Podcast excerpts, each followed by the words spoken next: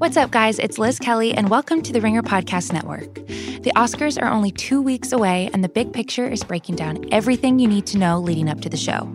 Hosts Sean Fennessey and Amanda Dobbins take you through the favorites, snubs, and dark horse picks from this year's slate of movies.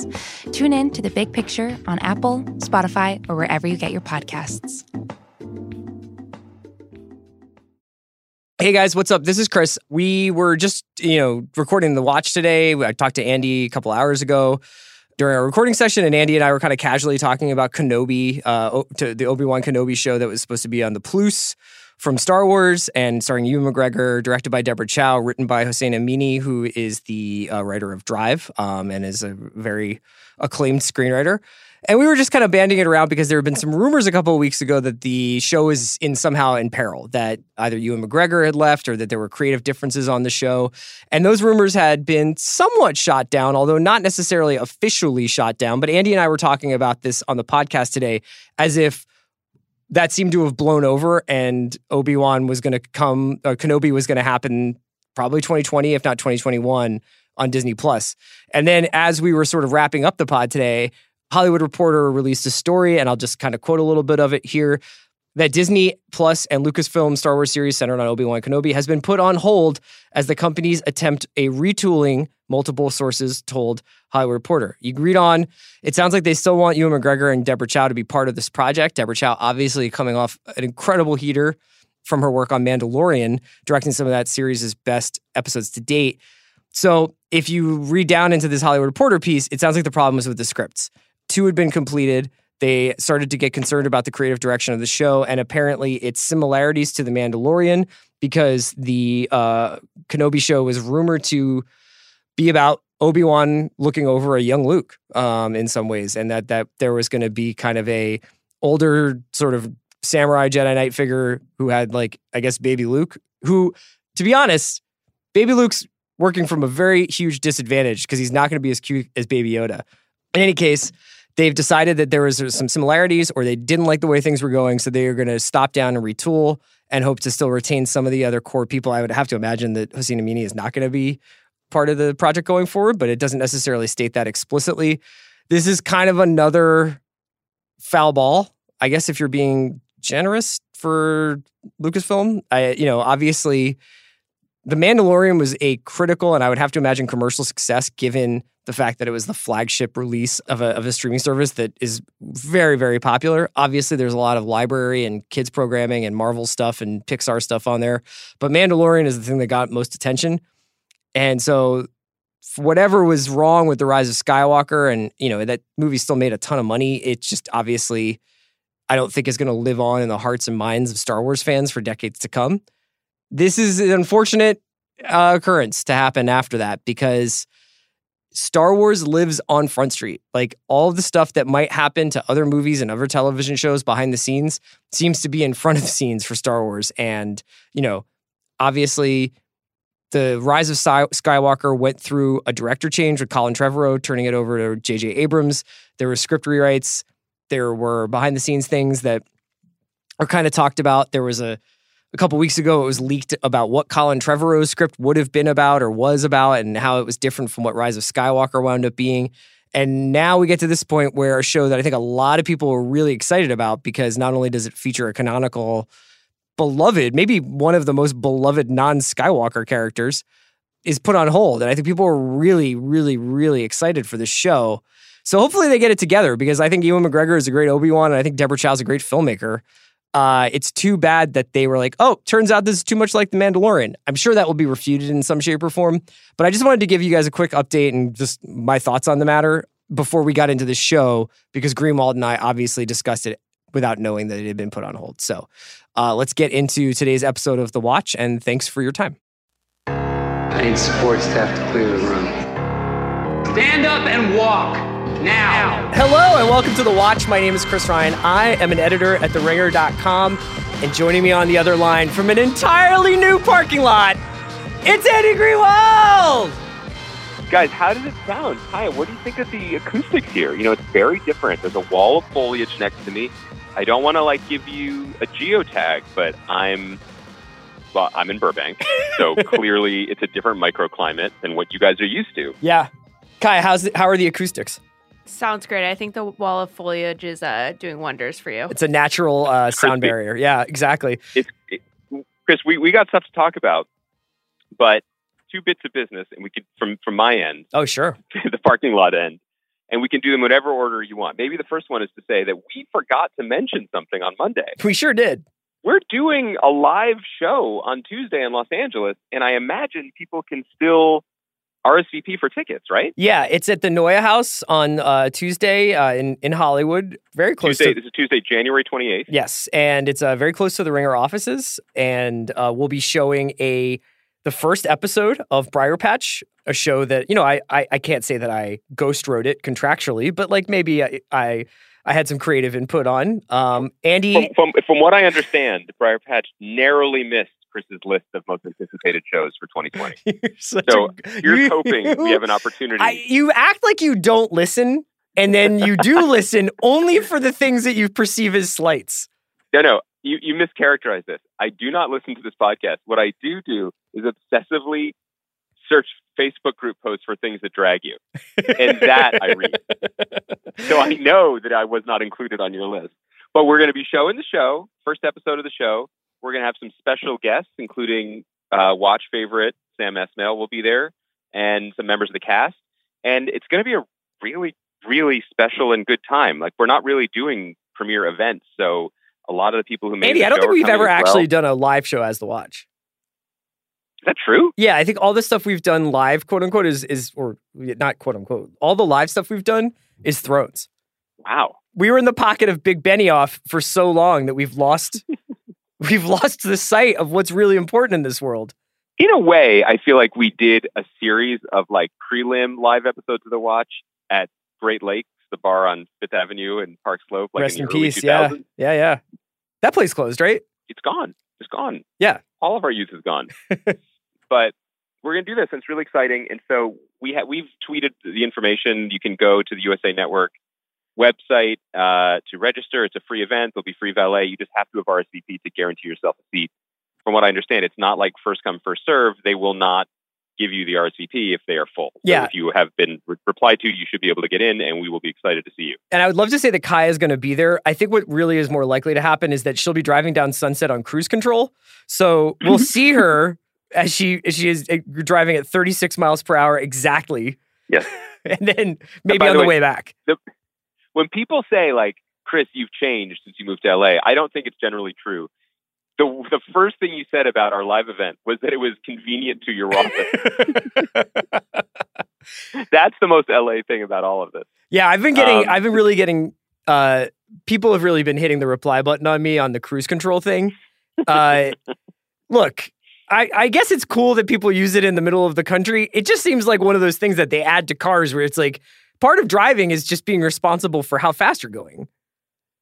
wow chris shots fired all of our wisconsin listeners are just shaking their heads in disgust maybe they're gesticulating with their hands like an old italian nona because they don't have their hands on the wheel because they're cruise controlling I'm taking on the ethanol lobby like I'm Tom Wilkinson and Michael Clayton or something.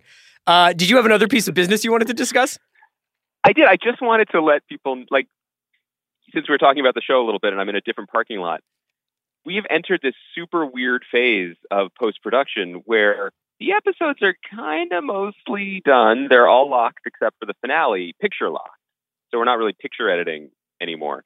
But we're doing things that are like the level of minutia is so wild where today I was with good friend of the of the podcast and Briarpatch star Jay Ferguson doing some ADR recording of dialogue, and then came over here to Burbank for uh, not color correction because our brilliant DP has color corrected the episodes, uh, Zach Galler.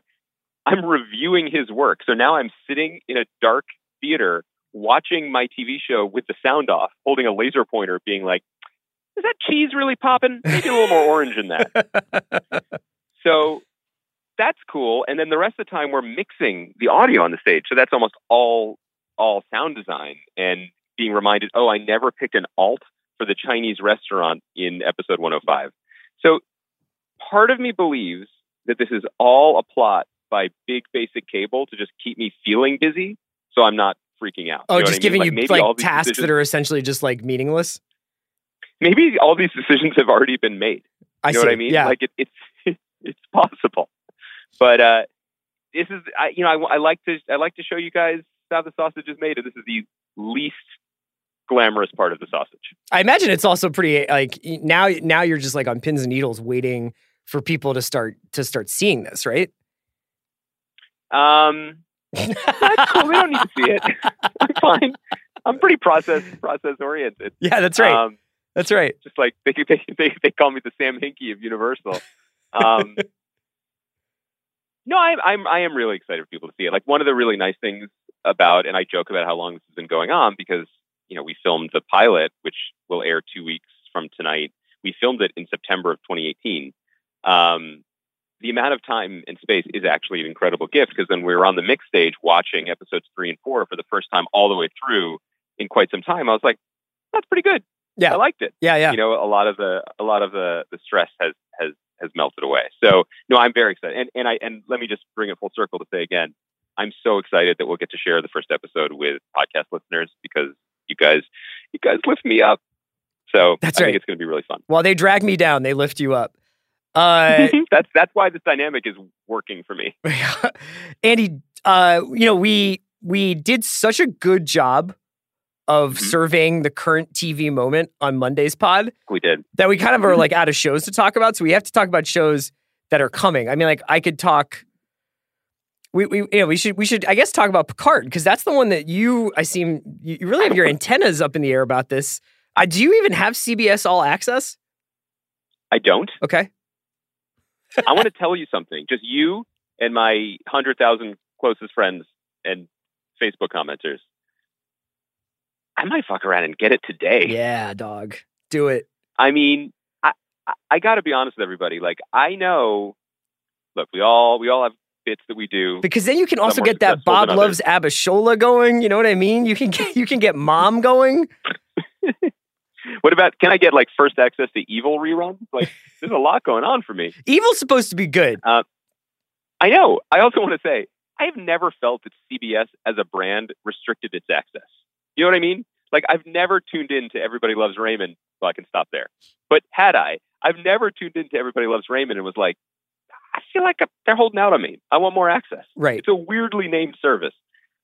Here's what I want to say to you, Chris. We all do bits, we all have characters and like roles we play, particularly on a podcast. And I know that sometimes, you know, old old Grumpy Steen over here like isn't so into fanboy culture, doesn't get excited about stuff anymore. He's jaded. I, I really want to watch Star Trek Picard. I just really want to watch it. And I think I was in like some level of like like seen it all denial that it's but th- those posters and then the reviews embargo broke today and people were really into it. But I, I yes, I think it's going to be good. Yes, I'm very impressed by the imprimatur of the everything involved, everyone involved. Michael Chabon, the great American novelist, is the showrunner of the show. Mhm.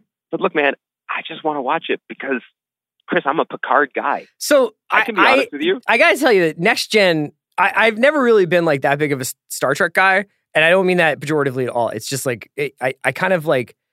I think Next Generation was kind of big when I was like, I was kind of like you know honestly a three sport athlete, uh, just doing a lot. knew, I knew, socially. I knew. you know, trying to choose Chris, between Chris wearing baseball and Chris competitive wearing- swimming. Chris is wearing cleats and cruise controlling all around West Philadelphia.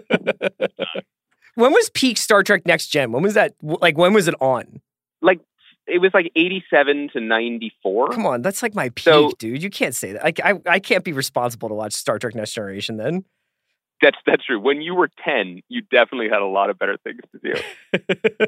Here, here's the thing. I I am one of those people that I watched Next Gen before the original, and I was super into it.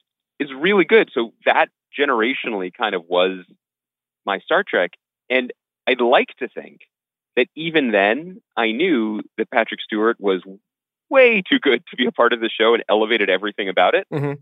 And what's kind of exciting is that for a his performance in Star Trek and then, you know, in other Star Trek movies and projects that I've enjoyed, and I've enjoyed a lot of them, but like Christopher Plummer in Star Trek Six, you know, is just just owning the screen and, and hamming it up and selling all this stuff under Klingon makeup. Is that the secret sauce was that they cast really talented stage actors in, you know, I don't want to call, I don't want to belittle it, but they were budget limited, let's say, Mhm. certainly when they were making 24 episodes of those a year, and they elevated the material. And so the conceit behind the show that's so cool is it appears that they were like, well, now we can elevate the material to suit the actor and build it around. I don't think it's arguable to say the best actor who's ever been a part of this franchise, right? I, as someone who loved the character, and I'm just going to be honest with you guys from this parking lot in Burbank, I loved the stuff when he was just like on his brother's vineyard Yeah. in France. And I was like, this combines many of my interests. What's his brother's name? Bernard or something. I don't know. That's right. No, it's just like that this show seems to be using that as a starting place. And I'm I'm just into it. It just seems fun. And I am very eager to watch something entertaining and fun. Do you remember where Star Trek Next Generation like left off? Yeah. Do you want to tell the Um, listeners? uh, between a loving poker in a loving poker match on whatever deck between our characters, and then then there were the movies. oh, right. Okay. But like and the, the, they, last they took care of the Borg, movie- though, right? They took care of that thing. yeah, that problem's solved now. They, they that that's fine. Okay. That's fine. That that's not like a bad rash that will come back for sure. No, the um the last movie was Nemesis, where Patrick Stewart squared off against his doppelganger, who was young Tom Hardy, Oh back in his God. like leather rent boy That's right. photo days. Yeah. You're not you're not as you're more dubious about this show than I am. No, you know, I mean, look, this is uh I, I really am interested in what they're doing with the Star Trek as a franchise by like chopping it up into verticals, basically, to not to use like Mhm. corporate editorial speak, but by basically allowing each one of these shows to have a different feel and playing around with crossover, it almost feels like a hybrid of blockbuster franchise filmmaking along with the kind of high volume stuff that the CW is doing with the DC characters. So Right. I'll be curious to see. I'm obviously going to watch this. I think it's really interesting that Michael Chabon's show running a Star Trek Yeah. thing. I have to watch it as a 2020 citizen. I'll be curious to see uh, specifically, like if you're going to sign up somebody like Patrick Stewart, how unlimited or limited it feels, and how serialized it feels or episodic it feels. Because as you know, this has been in the works for a while, and over the course of time in between when they announced Picard and when now it's Mhm. actually debuting, I almost feel like people have sort of started to orient themselves more towards like a Mandalorian style storytelling where it is adventure of the week, which should suit Star Trek's storytelling powers best. You know, Star Trek is best when it's doing adventure of the week with a slight overarching narrative, right? Well, what if I told you that's not at all what this is doing? Oh, and it, in fact, maybe totally out of step with time because this is pure serialized. He starts in one place, some stuff happens, and week to week, the thing builds into something else. okay. This so we're is not, going to do like Him, I had to stop along the way and fix this problem for another planet. I don't think so, and I and I think so. It's interesting. You're right that it, it the review in the Times today, which was a, a really good summation of sort of where it is and the world it's being birthed into, basically was saying that this is Star Trek's first play as a prestige TV show on that serialized model. But it- what's also interesting about it, because you were talking about it in relation to the Mandalorian and the way that that um, a lot of these bigger brands are are you're right, like chopping themselves up. We thought the Marvel model would be the model, but the Marvel model is so hard to replicate, and so the DC model that seemed so chaotic at first now seems to be working just fine for them, where there are three flashes. Sometimes they cross over on TV, or sometimes they don't. This is the rare thing where my interest in Patrick Stewart playing Picard far outstrips my interest in a Star Trek show. Yeah. You know, I've heard great things about Discovery. I like the cast a lot. I haven't watched it because, as previously discussed, I do not require all access to CBS. But also, I, I'm good. You know what I mean? I'm fine. I don't need more Star Trek in my life right now, but I do want more of this. And I wonder if that's a similar calculation or conversation we'll be having when the Ewan McGregor Obi Wan Kenobi show comes back. Exactly. Or comes back, uh, debuts. There was that crazy story like a week ago about whether or not that was actually going to happen, or if or if Ewan McGregor had walked away from that show. I I don't think that that I don't know that that ever got corroborated, but during there, there was like that weird rash of stories that that that show had been was somehow in jeopardy over creative differences. Have you seen anything following up that? No, and in fact, I realized as I said it, I don't even has it ever officially been confirmed? Or is it yeah, I think like so. I think it's it's Ewan talks about? McGregor is doing it, and uh, Hossein Am- Amini, who wrote Drive, is is writing it, and Deborah Chow is directing it.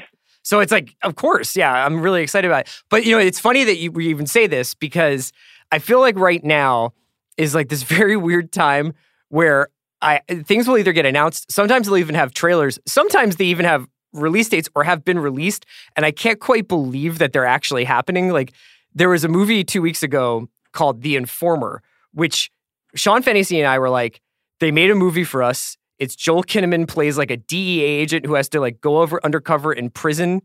And then Rosamund Pike is wearing like a teal Nike tracksuit and plays an FBI agent who's like kind of running Go him. on. And it's just like basically like Den of Thieves, you, you know, just like classic January, February genre movie release. Sean and I were like, Friday afternoon, you and I were going to go get uh, subs at this restaurant, at this sandwich place on La Brea, and then we were going to go catatonic and go in to see The Informer, and we're the only two people who are going to go see it. And straight up, Sean was just like, I just looked up showtimes for The Informer, which was being released like two Fridays ago, and he's like, it is not playing in Los Angeles. And I guess like the company that's releasing it I, is in financial disrepair or something, maybe. So it just kind of vanished. This is happening again where I'm like, I went and saw the new Guy Ritchie movie, um, Gentleman, last night. And as I was watching it, I was like, I can't believe this is actually a thing that is happening. Uh, I mean, uh, for people who don't know, it's the new Guy Ritchie movie that's kind of a return to his snatch rock and roll, lock, stock, and two smoking barrels form. And it stars, um, gosh, it stars so many people. It stars Matthew McConaughey as a weed dealer, as a weed like sort of emperor. More than that, he runs all of pot in London or in England. Hugh Grant plays a slimeball private investigator who works for a Daily Mail style tabloid. Uh, Great. Colin Farrell plays an Irish boxing coach who seems to be dressed exclusively in Red Bull Salzburg tracksuits.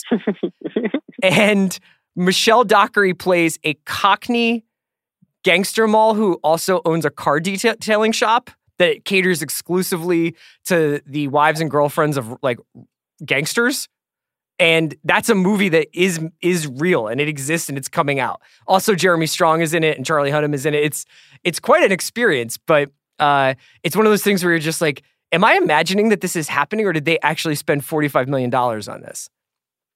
I do wonder if we could ever have a moment to slow down and like compile a list of think projects, both real and fictional, and quiz us on them, like how we would do. And part of it, I mean, Guy Ritchie making that movie after ha- have spending five years of his adult life making a live action Aladdin, I get it. Yeah. that seems like a logical pendulum swing. But the like the idea of there being a you know whether it's a Ewan McGregor uh, Obi Wan Kenobi TV show or any of those Marvel Cinematic Universe TV shows that are coming over the next year plus, or, or the, even this Picard show as like an adult prestige drama with Patrick Stewart nearly at age 80 returning to play the character. Th- there was a moment that we didn't even mark or notice unless there was a podcast where we specifically marked and noticed it. Maybe the one where I talked about Picard before. I don't remember. but this is the stuff. I mean, there's two tiers to this new entertainment paradigm. Like 20 years ago, or I guess 21 years ago, right before X-Men, the X-Men movie came out, the idea of there being movies based on the most popular comic book characters of all time still felt ridiculous and impossible. Like Tim Burton's Batman had done it, and then they'd screwed it up with the Joel Schumacher sequels, and so there were no more superheroes, and that was never going to happen. Right. So that accepting that all of a sudden not only were those things going to happen, but they were going to become the predominant whatever entertainment of our time. That was one big leap. But now we get into these second tier projects that feel fully birthed from the brains of just people who go to conventions yes. is wild because there all there were these stumbling blocks, all of which have fallen, right? Whether they were stumbling blocks of budget, certainly to do things for television, where there were stumbling blocks of stature, where if you were a movie star and you had played a part in a movie, you wouldn't play it again, and you certainly wouldn't play it again for television, Sure. right? Sure. All of that's gone out of the window and and part of it is the shifting paradigms a lot of it is just money you know i think i think probably 20 years ago movie stars would have been perfectly happy to be on tv shows if they had been paid the exact same rate they get paid for movies. Um, but the degree and the speed to which it happened, so that you know, here we are just name casually name dropping projects that probably would have taken up an entire podcast from the two of us six years ago. Oh, is- yeah. It's pretty remarkable. I do think that we're going to probably have to start a binge mode for the Peter Berg film Spenser Confidential. Just because. Where uh, are you with this? Well, okay, so it's it stars Mark Wahlberg and Winston Duke. It's coming out in like two weeks on Netflix, and Mhm. it's a obviously it's a take on I think it's Robert Parker's Spenser novels, and there was used to be Spenser for Hire back in the '80s with uh, Robert Ulrich.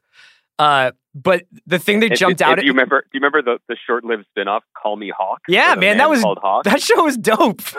I Yeah, watched that, but this one, this Oh, oh, wait, supporting I'm sorry, Chris. You had time to watch Spenser for Hire spin-offs between your busy schedule of Little League competitive swimming and cruising. I made traveling all stars before guys started throwing off speed stuff. I'll have you know that I was a real prospect. When everybody was five four, you know, I was like, I was like really like a, a giant among small people there. So until when they started throwing curveballs, I lost my ability to hit.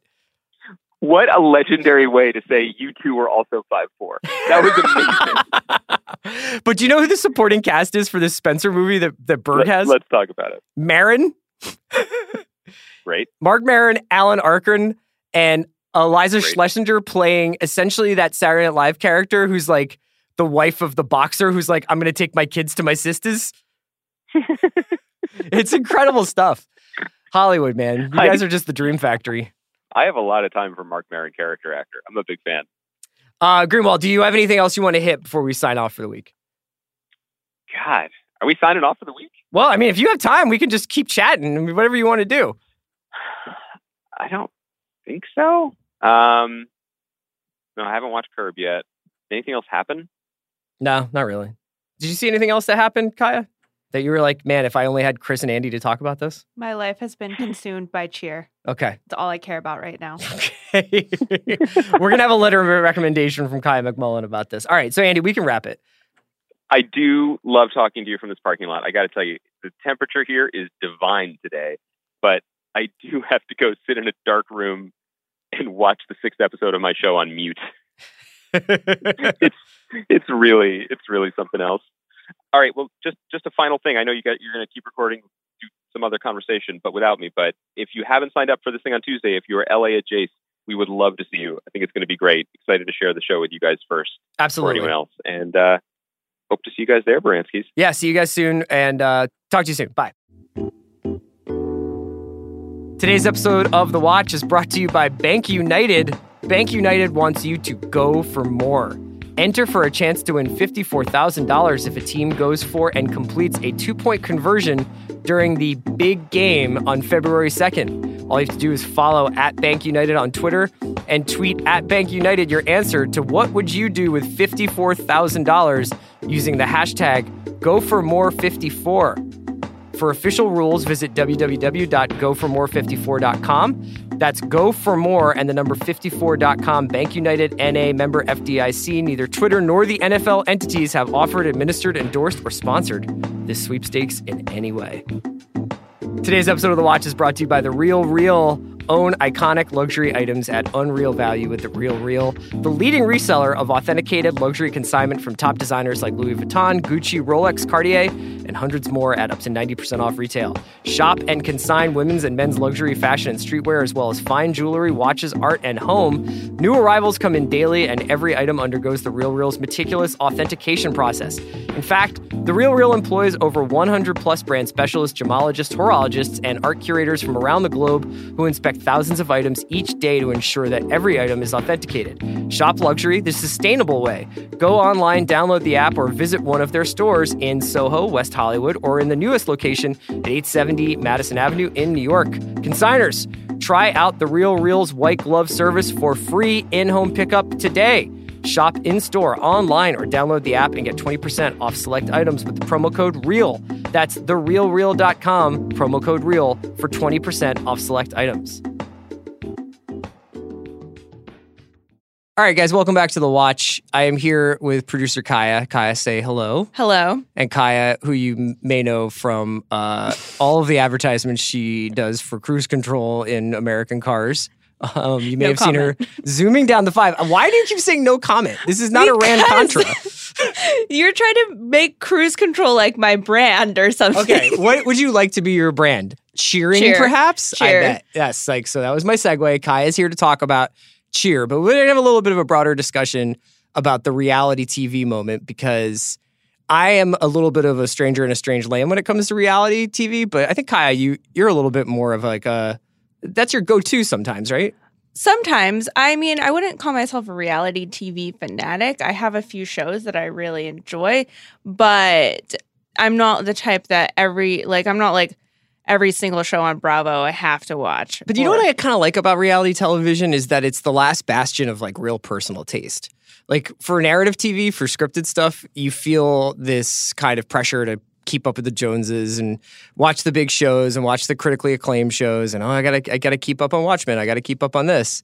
But with reality, it's like you just look at Steven Soderbergh's media diary from 2019. he's just like, I just watch Below Deck every night, dog. And I also watch four classic films. But like that guy puts down more below deck than any other human being who is not on below deck. More or less, the thing about reality TV is that more or less it's pure pleasure watching. Yes. You're not watching because you are like, oh, I want to see this new like experimental style of filming, or I want to see David Fincher on TV, or et cetera, et cetera. You're watching because you're like, this is like true crime, or this is people getting in fights, or this is people on yachts. People trapped somewhere getting in fights and having true crimes. Yeah, Yeah. exactly. I now so my reality television tastes stretch from a lot of Alaskan gold rush TV. I find to be really weirdly uh, although I I it's I think it's called just gold rush or whatever and I got really into a couple of the characters hmm but I had a real oh my god when I I watched them like dig up some part of the Alaskan tundra and I was like, "Oh, I wonder if he's going to find the enough kilograms to make it through winter." And I was like, "Holy shit, he's just tearing a hole in Mother Earth." Like it was like the real like environmental Wow. impact of it really hit me Oh wow. and I felt like very complicit. Do you think that that's like some, do you ever have those feelings when you're watching reality television where you're enjoying it, enjoying it, enjoying it, and then it's almost like a drug wears off? Oh yeah, absolutely. I mean, I get that with Vanderpump a lot. Like, and I think I've mentioned this before that when I started binging Vanderpump Rules to catch up with everything, it was like the first episode great, the second episode great, and then by the third, you get to the third episode and you're like, oh my god, I kind of have like a headache. And Yeah, it am I like shooting like, cheese whiz into my carotid artery? yeah, exactly. It feels like you're coming down off of like a sugar rush because it's just there's n- very very little substance, and that's not true for all reality TV, but for a lot of it there is. Yeah, and in some ways, I think a lot of the like the discourse and dialogue and writing and podcasting about reality television, it's it kind of is like in some ways more interesting than sometimes like criticism of scripted shows because there is so much of like of an open-ended read. Like there are some people who see Vanderpump as Shakespearean. There are some people who think of it as just like uh, basically a sitcom, right? Mm-hmm. Mm-hmm. How do you watch it? Uh, more of a sitcom, Yeah, though I could see the Shakespearean elements, I guess. yeah. Sure, I'm sure the the Bard has written characters like Jax before. I guess he would be like in Henry the Fourth Part Two. He was like, uh, who was the, the the drunk guy who was always t- hanging out with the prince in Henry the Fourth? Did you really just ask me a question about Shakespeare? Well, you don't want to be the cruise control person, and you don't want to be the literary classics person. You just have to tell me who you are. Okay, so Kaya, I kept asking today. You know, the the the day shook out funny, so I kept asking Kaya, like, what would you want to talk about? And it's just like cheer, like it, it- almost like a bot. I hitting me back basically invited myself on to talk about cheer. It's okay. I, I this is a show for passions, and uh, you have as much of a voice of this show as anyone. So you have the floor. Tell me why Cheer on Netflix is amazing. First, tell me a little bit about what it is, and then tell me why you love it. Okay, so Cheer is a six-part docu-series that premiered on Netflix. I'm actually coming a little bit late to it. I think it premiered at the beginning of January. And there were, I saw a lot of people on Twitter talking about it, and they're like, oh my God, this is so good. This is so good. Reese Witherspoon tweeted about it. Never heard of her. uh, and so it follows a college level cheerleading team out of Corsicana, Texas. Okay. And they're they're not like a four year college; it's like a junior college, and it's called Navarro College. And they are essentially, basically, the best college cheerleading team in the country. And so, and they go and they compete every year in like this national cheerleading competition. I think it's like basically like what's the foot college football championship called? the like the Rose Bowl. You mean like you mean like the, the name of the bowl?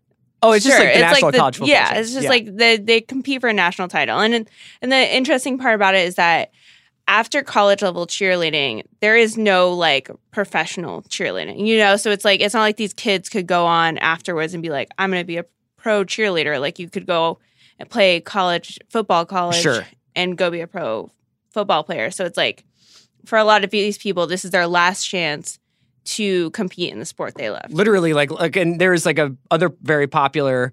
Um, Last chance you. that's right. my coworker Craig, a fellow prod producer, was also telling me about that show today. Yes. And I was telling him that normally I wouldn't be interested in it, but because I love cheer so much, I think I'm going to go watch it after. Oh, That's Oh, how good this show is. Oh my god. There's like eight seasons of Last Chance You, aren't there? Great. Yeah. Sounds good. Okay. but so okay, back to cheer. It's following the Navarro College cheerleading team as they prepare for the 2019 competition, basically. And it's really, really intense. It kind of focuses on like six main people, three girls and like three guys. Mhm. And it's really intense and it's really emotional. And it's really, oh, and the coach who I want to be my mom now. What's the coach like? So the coach's name is Monica Aldama. hmm And basically, she's this woman and she grew up in Corsicana and she was planning on going. She was like, I want to go into like Wall Street and working on Wall Street in New York when she was like a kid. And so she went to UT and she got her finance degree and she got her MBA and she was planning to go work on Wall Street. And then one of her friends was like, Hey, I need someone to fill in and come coach this cheerleading team. And she had been a cheerleader growing up.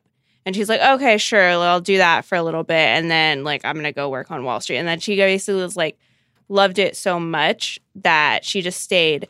And now she is like this really, like, really, really talented cheerleading coach um, who basically, like, is no bullshit and is like real has an insane amount of attention to detail Uh huh.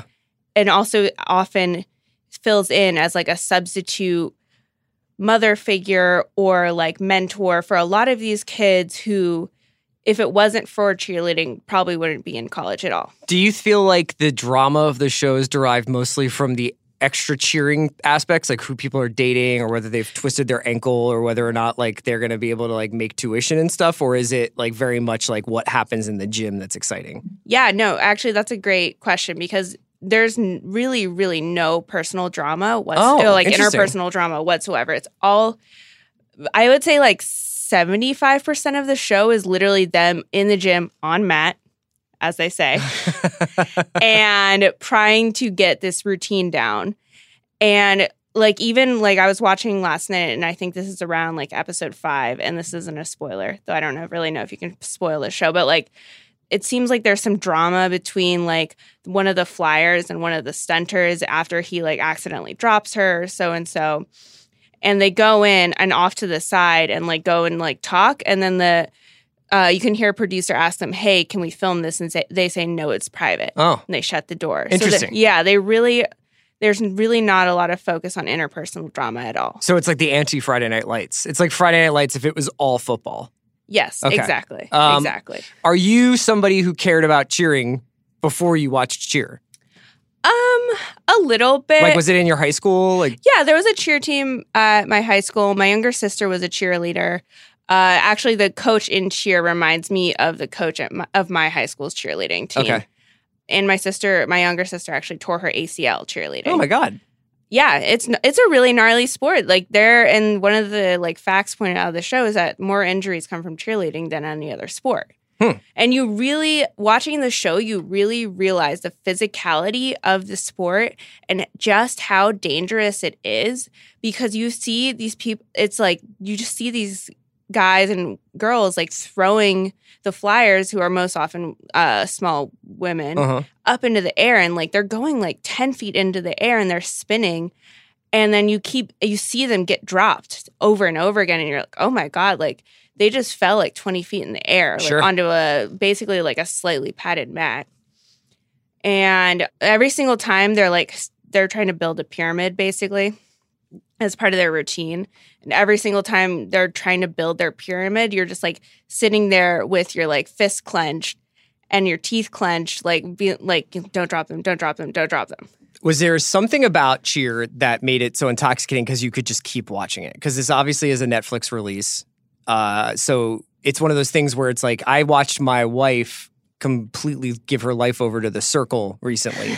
now I, I like I definitely got it. Like I think that I was like a little bit more I don't know if like alarmed at the content of the circle. I was like just sort of like this is ingenious and way too 21st century for me. Uh but like what do you think that part of it was like the the binge the binge watch for for cheer Yeah, absolutely. I think let's see. I started cheer I think Monday night of this week and it's now Thursday night and I'm almost done and I haven't been watching episode by episode. I've been like leaving off in the middle of an episode and then watching like an episode of and a half okay and then coming back to it. the andy greenwald irishman plan then exactly. The uh, six hour movie plan.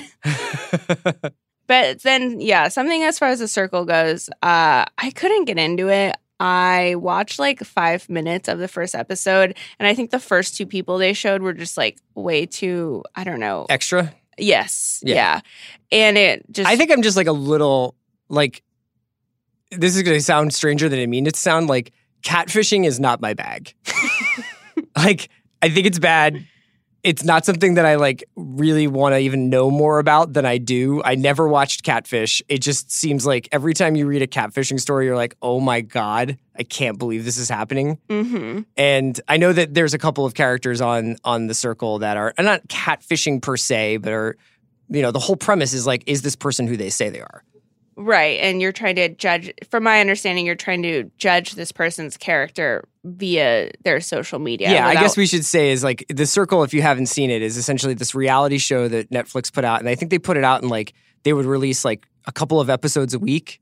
And it was a Big Brother style show, reality show, where these people are living in an, like what looks like an apartment building in Los Angeles. I'm not sure where they shot it, and they're essentially like detectives and they're like both the, the hunted and the prey. So like they're both trying to investigate and also obfuscate about who they are and who other people are, and they do this by communicating through largely like a kind of like uh like TV. it's like a voice messaging It is like it's basically Siri. It's like you're just saying like message to all people. Here's like I'm asking everybody who's in this apartment building this question, and then you would start to like single out certain people and be like, "Hey, Alana, like, why don't tell me about like the funniest thing you've ever done on a first date?" And the whole time they're kind of like trying to address whether or not this person is who they say they are, or whether they're going to have like alliances.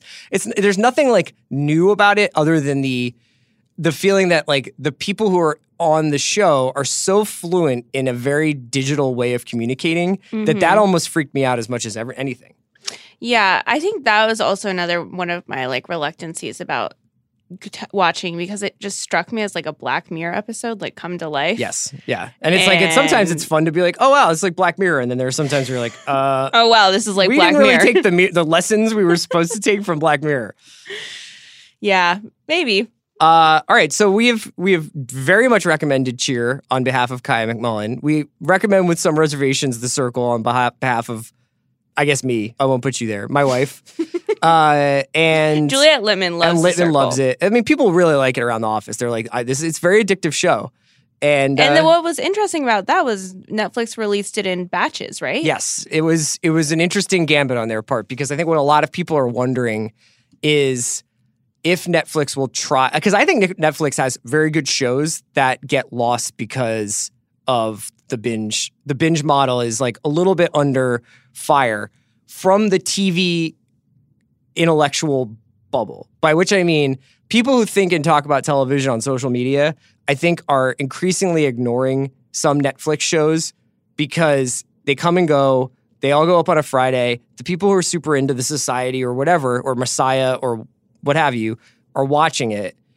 But it's impossible to like dole out sort of content and takes and reviews and discussions about it because you never know where people are in a season. Right. And we've seen this sort of almost whiplash effect where now I feel like people are much more into at least the Hulu model where things go up. Uh, there's a couple episodes and then it's week to week after that.